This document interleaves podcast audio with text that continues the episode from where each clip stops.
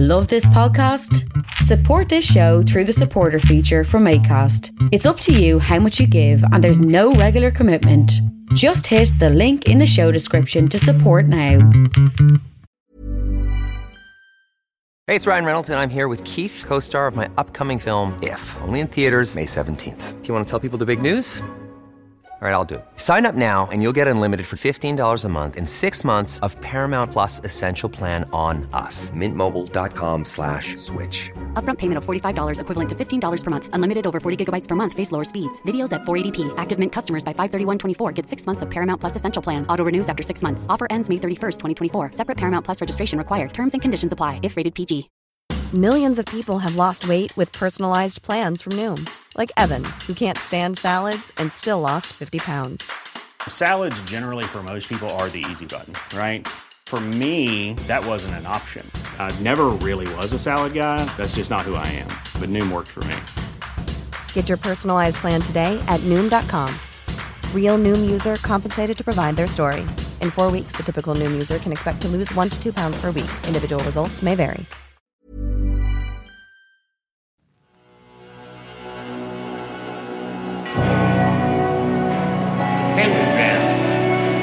Dedicated to Henry Foreman. In the years of the primal force the dawn of terrestrial birth, man mastered the mammoth Good afternoon, good evening, good whatever. You know the drill. This is Alan Averill, the Agitators Anonymous. This is episode 169, if I am not mistaken. My dear, do you want me to stand on my head? Well, anyway.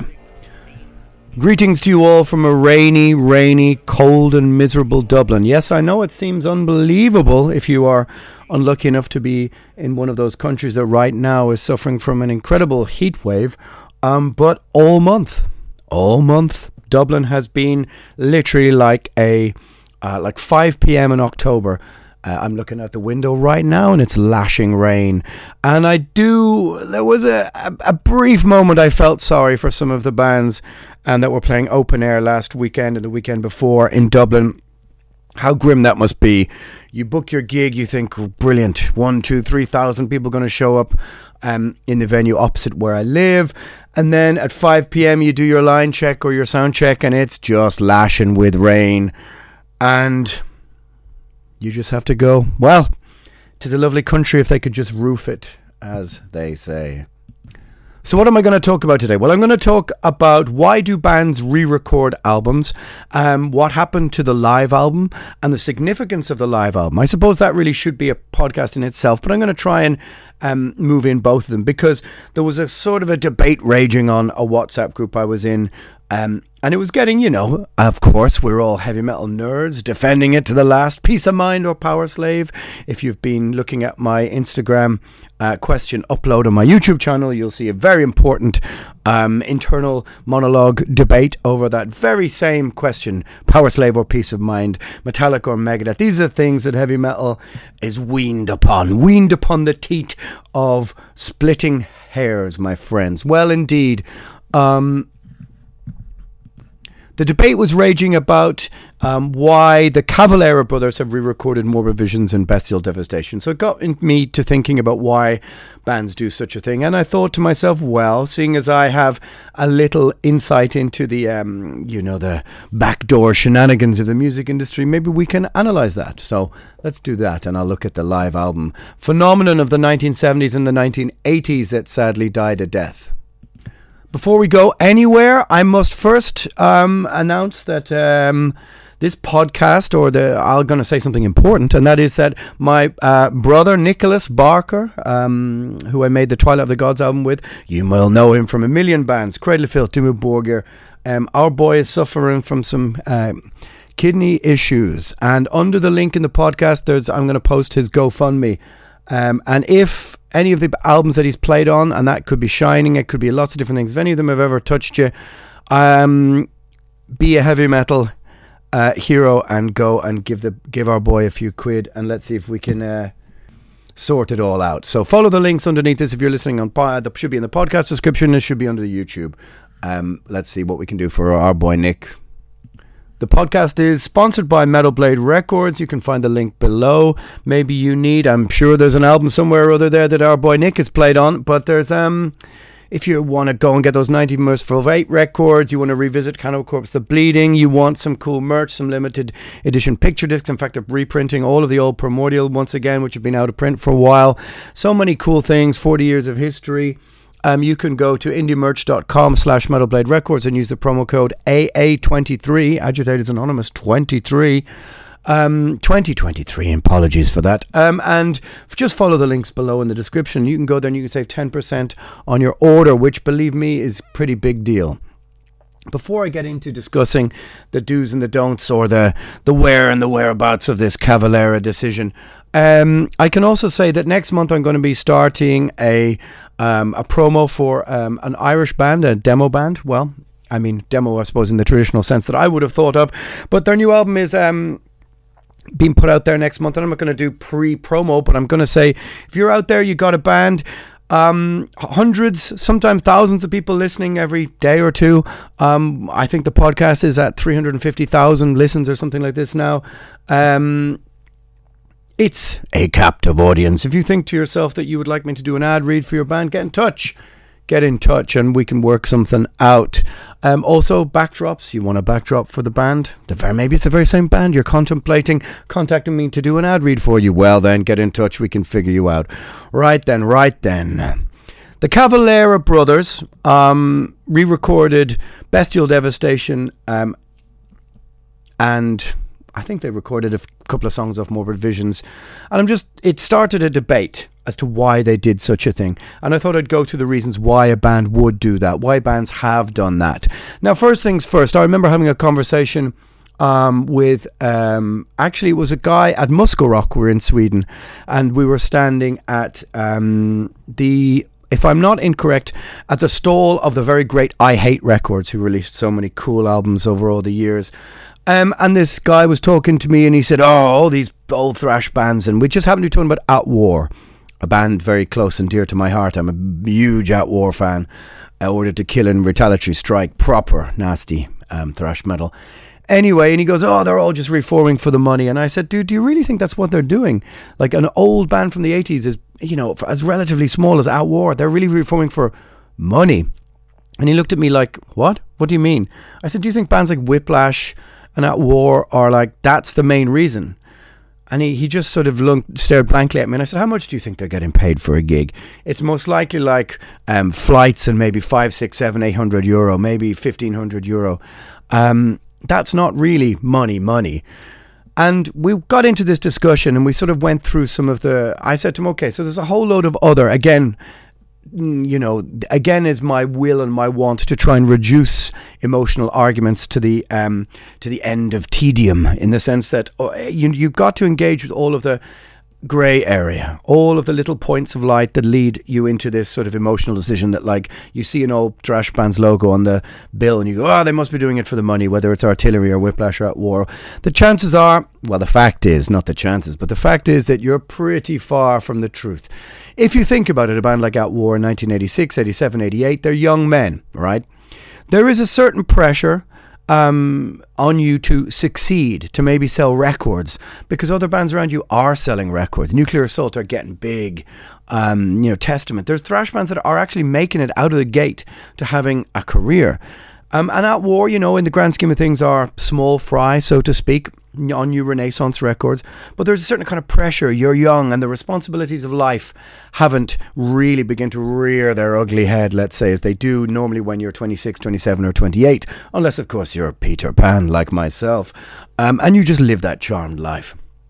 Well, if you're not so lucky to live that charmed life, the responsibilities of your existence will catch up to you at 26 to 30.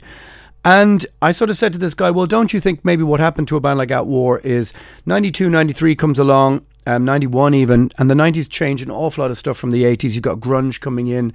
The old thrash speed metal ways are kind of on the way out. Maybe they never made it to Europe to tour. And they just sort of run out of steam, but also life catches up with them. I bet you there's kids involved um, becoming fathers, all that kind of thing. And they just, the band just goes into the deep freeze for a while. And then those kids at some stage become 16, 17, 18, 19, 20. And they can get back into their garage, into the rehearsal space, and go, why not? Why not have another go? They have a look online and they see, wow, people are still talking about our band. And then slowly but surely they make a few tentative steps back into the underground, send a few emails, send a few messages, have a look on message boards. I'm talking like 10, 15, 20 years ago when those things really mattered. And they think to themselves, wow, and slowly but surely, maybe an Oliver from a Keep It True or something like this reaches out to them and goes, Hey, what about a rigor mortis reformation? And they get the guys back together and they get in the shed and they go, Wow, well, okay, our kids are old, much less responsibilities now. There's an awful lot less pressure in a sense. Maybe they've established um, methods of um, economy between those times. Perhaps, you know, like the guys in the band have, um, you know, who knows? Perhaps they own a factory and they're employing people. They can, they have the money, they have the means, they have the little bit of space, and they can go, you know what? We're 40 something now. Um, or even 50 or even older, and they can go, all right, let's try it. Let's try it again. Let's play a couple of shows a year, make every show a Saturday night, travel a little bit. And I said, do you really think that's what they're doing for money? For money. And it really struck me that there's a very great disconnect between um, maybe, of course, what uh, the practicalities, the, the ugly practicalities of the music industry are and what people perceive these things. So let's take, for example, this Bestial Devastation um, Cavalera Brothers thing. Now, the first thing to be said about it is that's their songs. They can do what the fuck they want. If they want to do that, they are within their rights to do that. They wrote those songs. No one else wrote those fucking songs. And that's one thing that really pisses me off. When I hear people saying, oh, why is this band playing this live album from 92, 94?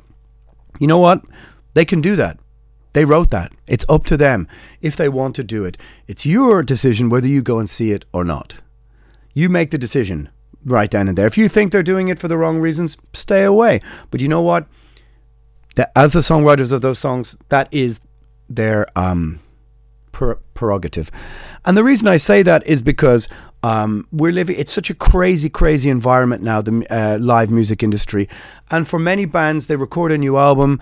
Um, then you don't, you know, recording a new album very often, as we have just done with Primordial um, you're not you don't get paid royalties from that. You're not making money from streaming. There's not an there's not a third revenue stream or fourth revenue stream coming in. And who knows? Perhaps um, you've got younger fans now who never saw Covenant for example, by Morbid Angel. They never saw that tour. And maybe to see David Vincent and Pete Sandoval on tour um, and stand right up close and go, fucking hell, it's David Vincent. He's singing Rapture. Um, that's a pretty cool thing for them to get to see one more, um, you know, once before, to roll the dice one more time by David Vincent. Now, you could say it's crass opportunism.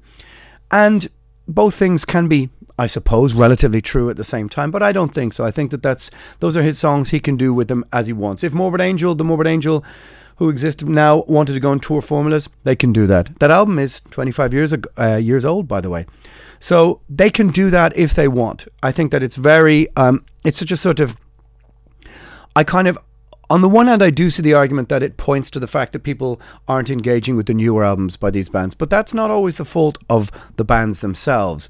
I mean, and you can see this now with Enslaved, and um, for example, I spoke with Grutle from Enslaved about the idea of uh, playing you know, some of your older albums, and you know, why should he care what anybody thinks? Primordial is playing to the Nameless Dead next week, the first time we ever do that, and I thought to myself, well, you know, as a as a favour to Beyond the Gates, who've taught, um, who've you know behaved great greatly towards Primordial over the years, um, then why not? Why shouldn't we play something different? And we were rehearsing it the other day, and we thought, wow, this is actually quite challenging, and it stops us falling into the default setting of playing the same old live songs that we've been playing for years. It's a bit of a challenge, and why not? We wrote those songs.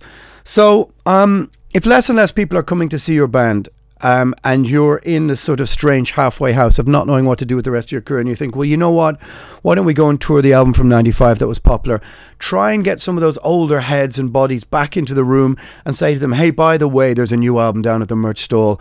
Or there is a new album, and then you see a spike in um, your streamings of that new album. Well, then you know, good for you. You've got people um, through the door into the space that you share with them and gone after you've played that classic album, you go, hey, by the way, here's three new songs. And they go, okay, cool. And that's a way of trying to rebuild some form of an audience that's been shattered by streaming platforms, if you ask me. So it's not your business in a way, I think. Now, let's take this Cavalera reissue. First things first, why do bands do that? Now, I think that um, let's be, you know, let's be straightforward about all of these reasons. The first one is it's an easy thing to do. Um, the songs are written, they're there already. Like, why did Manowar do it? Kings of Metal? It's to keep, um, I suppose, in in the modern music industry, um, it's a spike for the Cavalera brothers online. You know, their their Spotify um, numbers. It's a reason to go on tour um, so Sepultura, who are also around, of course, now, and their other uh, guys, they're probably taking most of the streams from those old records. So the Cavalera brothers perhaps had the thought, well, we wrote those songs. Maybe some of those streams should be coming to our new um, vision of what we're doing together, which is the Cavalera uh, brothers, you know, with the old logo, old Sepultura logo. And they think, well, those are our songs, let's re record them. And now, do I agree with the principle? Like, you know, Sodom did it within the Sign of Evil, which was apparently like um, an uh, an aim to try and help Witch Hunter, well, get his shit together. Um, now, so reason one is that it's it's a kind of easy option, um, which you know you can criticize. The songs are there already. Um, should you go back to that first recording? I mean, you know, it's like you know capturing that first take is like capturing lightning in a bottle. And as an old man, um, as an older man, you're competing with a younger version of yourself. And heavy metal is so intrinsically linked to the impetuosity and energy of youth that trying to recapture that at 50. I mean, do you want to hear, uh, do you really want to hear Metallica try and re record Kill 'Em All? It, you, you know, it just kind of, it sends a shudder down your spine because that is so part of being young. Now, Bestial Devastation is a little bit different.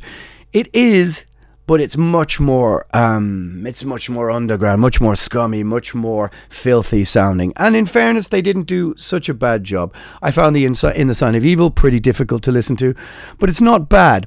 But what it gives them is an opportunity then to try and reinvent Sepultura's name, at least in those 80s albums. Like they can go out and tour now, Schizophrenia, Beneath the Remains, Morbid Visions, and that can give them, that's their angle of Sepultura, and they can leave the Sepultura that's around now to do the post 1990s stuff. So they're kind of reclaiming their territory, so to speak. And I don't really have an issue with that. As I said, they they form the band, and those are that's their songs. Um, but it is a risky thing to reach back into the past and try and recreate what you were doing as a young man. Um, in a modern context, it gives you a reason to tour. It's a spike in online um, attention for the band. It gets people talking. And even if it's not the greatest artistic statement in the world, it gives you a reason to get back on the road it gives you something to for your management to send to. this is quite a cynical but very straightforward way of looking at it. Also, it gives it gives your management something or your booking agent something to sell to um, a Hellfest or a Wacken or whoever the festival may be, and go, hey, it's Cavalera, old logo, 80 songs. Yep, you know what that means. And I can see the logic in that as well. It's a kind of grim logic of the modern music industry, but I can see the logic in that. Now, Let's take, for example, Bonded by Blood. Sometimes there's a there's a change of members, right? And you want to introduce a new singer to um, you know old fans, which essentially is what Live After Death is. And I'm going to start talk a little bit about some of the live albums. But if you change your singers or change musicians, sometimes. Um, Live After Death was an, was a way to introduce Bruce Dickinson singing those old songs to a new generation of Iron Maiden fans. When Iron Maiden were at their absolute peak. They were literally just storming the world, and they thought, well, you know, they couldn't go in and re-record some of those um, old songs. I mean, that would be too crass. That would be a vulgar sort of. Hey, it's Ryan Reynolds, and I'm here with Keith, co-star of my upcoming film If, only in theaters May 17th. Do you want to tell people the big news? All right, I'll do it. Sign up now and you'll get unlimited for $15 a month in six months of Paramount Plus Essential Plan on us. Mintmobile.com slash switch. Upfront payment of $45 equivalent to $15 per month. Unlimited over 40 gigabytes per month. Face lower speeds. Videos at 480p. Active Mint customers by 531.24 get six months of Paramount Plus Essential Plan. Auto renews after six months. Offer ends May 31st, 2024. Separate Paramount Plus registration required. Terms and conditions apply if rated PG. Hiring for your small business? If you're not looking for professionals on LinkedIn, you're looking in the wrong place. That's like looking for your car keys in a fish tank. LinkedIn helps you hire professionals you can't find anywhere else, even those who aren't actively searching for a new job but might be open to the perfect role. In a given month, over 70% of LinkedIn users don't even visit other leading job sites. So start looking in the right place. With LinkedIn, you can hire professionals like a professional. Post your free job on linkedin.com/people slash people today. Millions of people have lost weight with personalized plans from Noom, like Evan, who can't stand salads and still lost 50 pounds. Salads, generally, for most people, are the easy button, right? For me, that wasn't an option. I never really was a salad guy. That's just not who I am. But Noom worked for me. Get your personalized plan today at Noom.com. Real Noom user compensated to provide their story. In four weeks, the typical Noom user can expect to lose one to two pounds per week. Individual results may vary. Hey there, it's Michelle Norris. I'm host of a podcast called Your Mama's Kitchen. When I travel, I'm usually looking for a way to find a taste of home when I'm not at home. And one of the things I love to do when I am at home is entertain. And Airbnb allows me to do that. When I was in California recently, I rented a house that had a great kitchen. And when we were sitting around the table, we're all thinking, we're in someone else's house. Someone could be in all of our homes as well. If you have a home, but you're not always at home, you have an Airbnb. Your home might be worth more than you think. Find out how much at airbnb.com/slash host. statement. But you know what? Here's Bruce belting the shit out of them in Long Beach Arena. So that's one way to go. But if we look at the Exodus Bonded by Blood way to go, now it's a little bit before my time, but from what I understand, Bonded by Blood, the album had been around the tape trading circuit for almost a year before it came out. Um, it was recorded in July 1984 and it was not released until 1985 sometime. Um, now, this would appear to be because of some sort of really big argument with their label. Um, I remember going down into the Sound Cellar, which is the shop in famous rock shop in Dublin, somewhere maybe '87, with my mother. I think I was 12 or 13, and the the, st- the shop being full of, um, you know, older kind of scruffier metalers with long hair and being really self conscious and um, buying Bonded by Blood and Hell Awaits, and my mother had to pay for them and being like literally just sweat dripping down your brow because you didn't know how you'd be judged by all the old heavy metalers. Well, anyway, Bonded by Blood was recorded, one of my all time favourite albums, by the way. It was recorded for Torrid Records. Uh, who the fuck are Torrid Records? Now, here's something that maybe a lot of people don't think about is that what was the contract that was signed with Torrid Records in 1984? So it could be that Bonded by Blood, which must have sold over half a million copies, perhaps even more. Maybe it is that Torrid Records literally just took the money and Exodus never got paid for anything. Highly likely, possibly, right? So they never got any royalties, they never got any sales statements, and I, by all accounts, I never heard of Torrid Records ever again. Did they ever release anything ever again?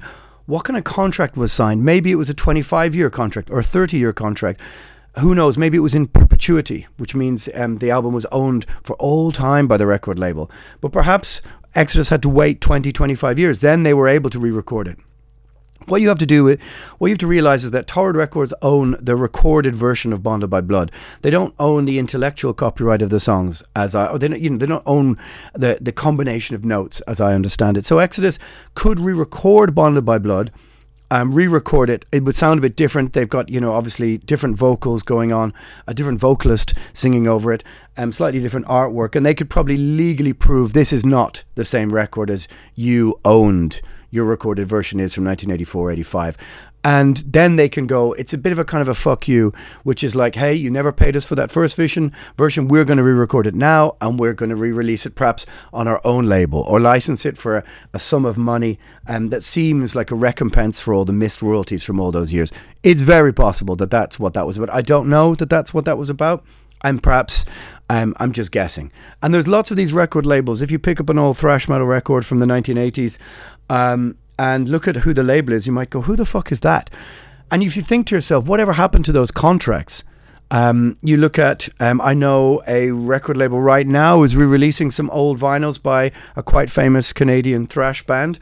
Um, and I'm not going to say who these are, but um, maybe by perhaps by just by contacting the original original people the original printing press the original publishing house the original people who would have housed these contracts you can find out the details. Um, and you can do that with pretty much everything. It can take a lot of work to find the original people. But this was always an underground thing. If you thought that you were being ripped off by a label, create an address in Peru or Chile or Colombia press your record in Eastern Europe and have a fake record label address on the back. That was, um, I think, that was an Abominations of Desolation thing, right? Morbid Angel. There was an address, I think, in Japan. Perhaps it was pressed in Japan for a while. Unsure. I think that might have been. Um, again, I'm speaking off off the cuff here, and somebody no doubt shout at me, go, "No, that's a real pressing." In fact, my Abominations of Desolations is right there, looking at me. I could look at the back of it, but I'd have to stretch across the room, and you know, I'm getting old. Um, so the point being that it sometimes it's a contractual thing. Sometimes it's simply that a band has recorded an album, the label is folded, nobody knows what to do, nobody has ever gotten any paid anything. And think about, about it back then that you're talking about a lot of physical copies back in the 80s of records, um, and um, how many were never accounted for, how many musicians were never paid. Um, if we take, for example, Manowar, their, I think, quite awful decision to record, re record Kings of Metal and that kind of stuff. Why are they doing that? You will see, you will probably have seen on Spotify in the last couple of years um, in the beginning, Manowar, loads of Manowar records were not available on Spotify. This indicates um, arguments with the original labels, with who owns the publishing, with who owns the digital rights. Um, and if you can't find a record by a particular band on Spotify, that's usually the reason that there's a conflict there going on. So, re record the album, then you kind of own that new recorded version. And all the people who were wondering, well, why the fuck is X album not on there? Um, they find it on there and they listen to the new one. It's also an excuse to go on tour for the record, and perhaps there's an anniversary coming up. So there's lots of uh, reasons why bands do it. I mean, I sat and talked with um, younger thrash metal fans who said, "Oh, we don't really like the sound of Bonded by Blood," and I thought, "Wow, my broke my brain because Bonded by Blood to me is one of the most great sounding records of all time." But I realized that they liked the newer version of um, "Let There Be Blood," I think it was called. They liked the newer version, the crunchy version with the tight bass drums and all that kind of stuff. So, what does re recording an old album do? It breathes life sometimes into a flagging career. It's a reason to tour, it's a reason to play festivals.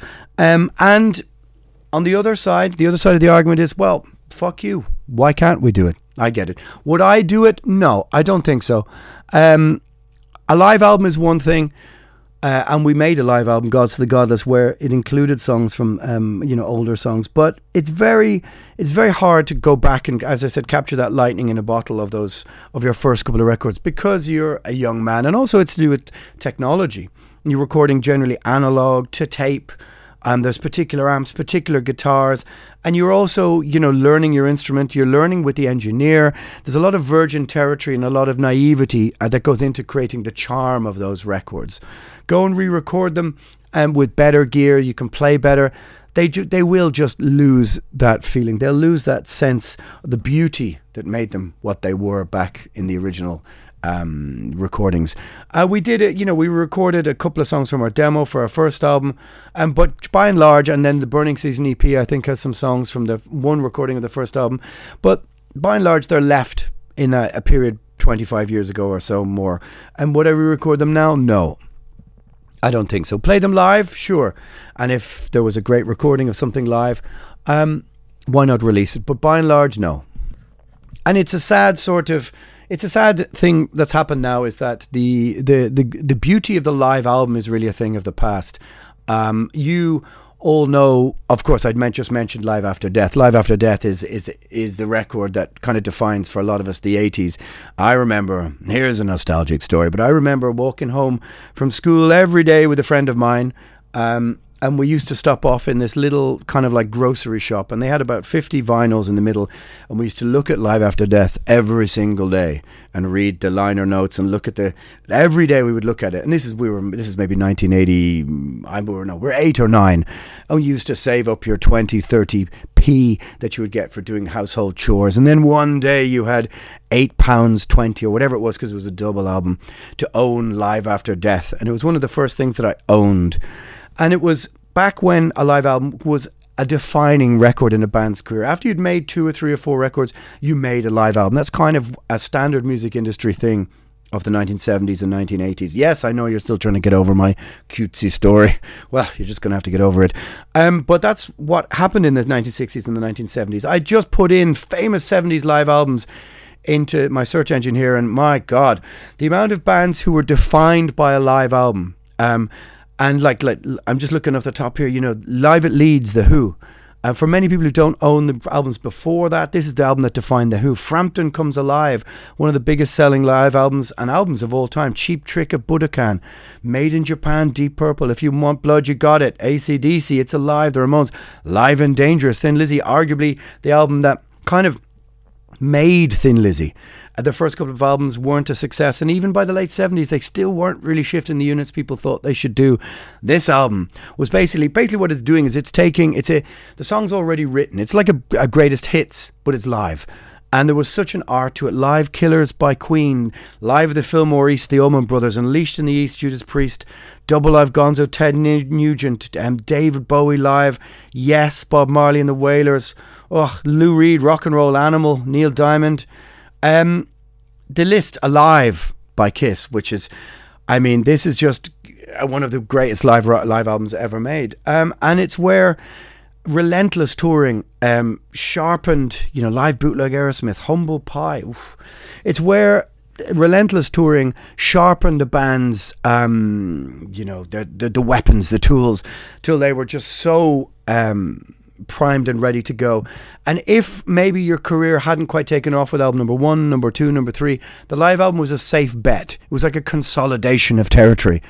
Um, and it was also, if perhaps things hadn't gone quite the way you'd hoped, like a Thin Lizzy, even though Thin Lizzy were a fucking big band, um, you read back and you've realised that um, 77, 78, there were still doubts about quite where they were going or what they were selling. The the classic live album is what defined a band's career. If you look at Unleashed in the East, seeing as we're we're all heavy metalers here, um, Unleashed in the East has a power that isn't really afforded some of the songs that are maybe on um, Sin After Sin, for example it, it, it's one of the greatest. Even though the vocals, I think, aren't live. There was a BBC radio broadcast from Osaka. I used to have that somewhere or other. That was the night before, the two nights before, and that was totally gonzoid. Amazing. The version of Starbreaker would blow the top of your head off. I mean, I remember I used to play that relentlessly and stand it up against Unleashed in the East. I preferred it to Unleashed in the East because I think Rob redid some of the vocals for Unleashed in the East. A lot of bands messed with um, live stuff from back then but it was a defining statement, a defining moment.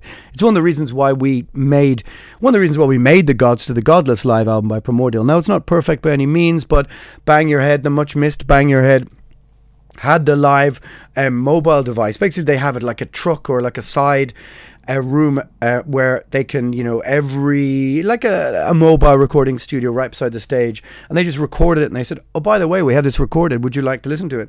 And I thought I listened back and I thought, well, we played pretty well. So it was me and Ola, who made um, Exile Amongst the Ruins, we mixed it in a tiny little room in a forest in Sweden uh, for three days, and we found we didn't overdub a single thing. We didn't change a single thing. And we found like, wow, we actually played pretty well, and it was so much fun. It, it was one of the records I took the most joy in releasing because it opened out into purposely done as the old film kind of like um, kind of old cinematic style of those old live albums, uh, Status Quo and that kind of thing. When you open them, the big gatefold, and it gave me probably more of a thrill sometimes than some of the albums we've actually released because it just reminded me of being um, 11, 12, or 13 and picking up a Made in Japan or, as of course, Live After Death is defining one for our um, for our generation. It's interesting to note how many thrash bands never quite did it. Decade, you know, Decade of Aggression, Slayer did it. Metallica never did it. Uh, Megadeth never really did it. Uh, Anthrax probably did it, but I don't know about it. But um, it was a really big thing for 70s and 80s heavy metal and hard rock bands. I, I mean, I'm not just them. And also on this list is like Aretha Franklin and Frank Zappa, Marvin Gaye, oof, Janis Joplin. Oh, Janis Joplin. Well, now, yeah, there's there's a voice. Um, indeed, you know, and Aretha Franklin, like I said, so many incredibly uh, amazing live albums. Sadly, not really with us.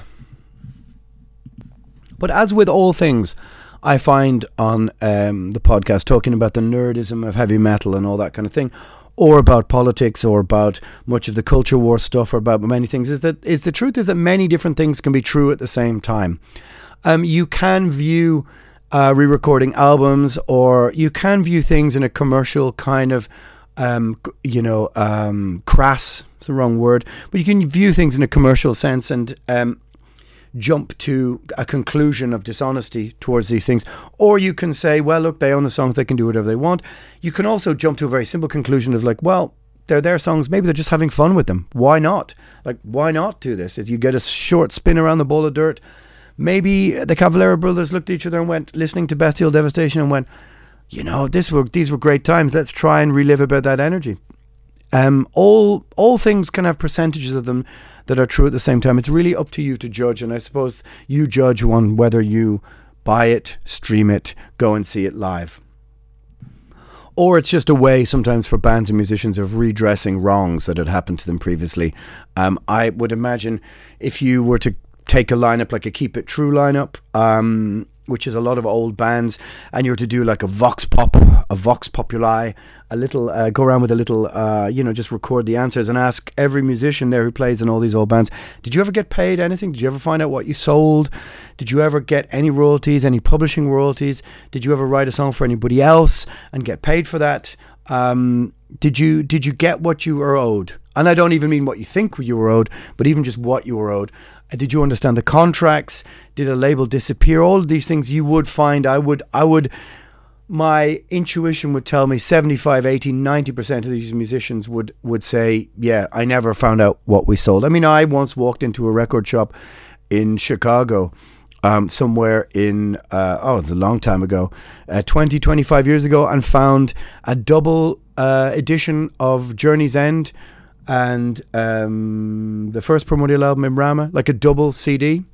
I, I never licensed or never was never even um, I was never even approached to okay the release or um, to agree to it or to even look over the art. It was just a license that was done behind the band's back, a contra- some contractual thing that of to which to this day uh, we've never really gotten to the bottom of, or got paid for or been accounted for. Do I know how many copies the first Primordial album sold? No.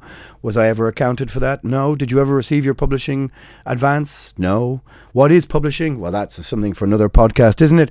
Um, in the beginning, you're young and you sign record contracts, and you don't. You're just so excited to make an album. You don't really know uh, the repercussions that can happen five, ten years down down the line. Now, of course, the repercussions back in the day, I, uh, when there was lots and lots of physical sales and lots more money coming in, I think were a bit more weighty than now. When you're just talking about who owns the digital license and something that's perhaps only coming out digitally, and how much money are you wor- due for two hundred thousand streams?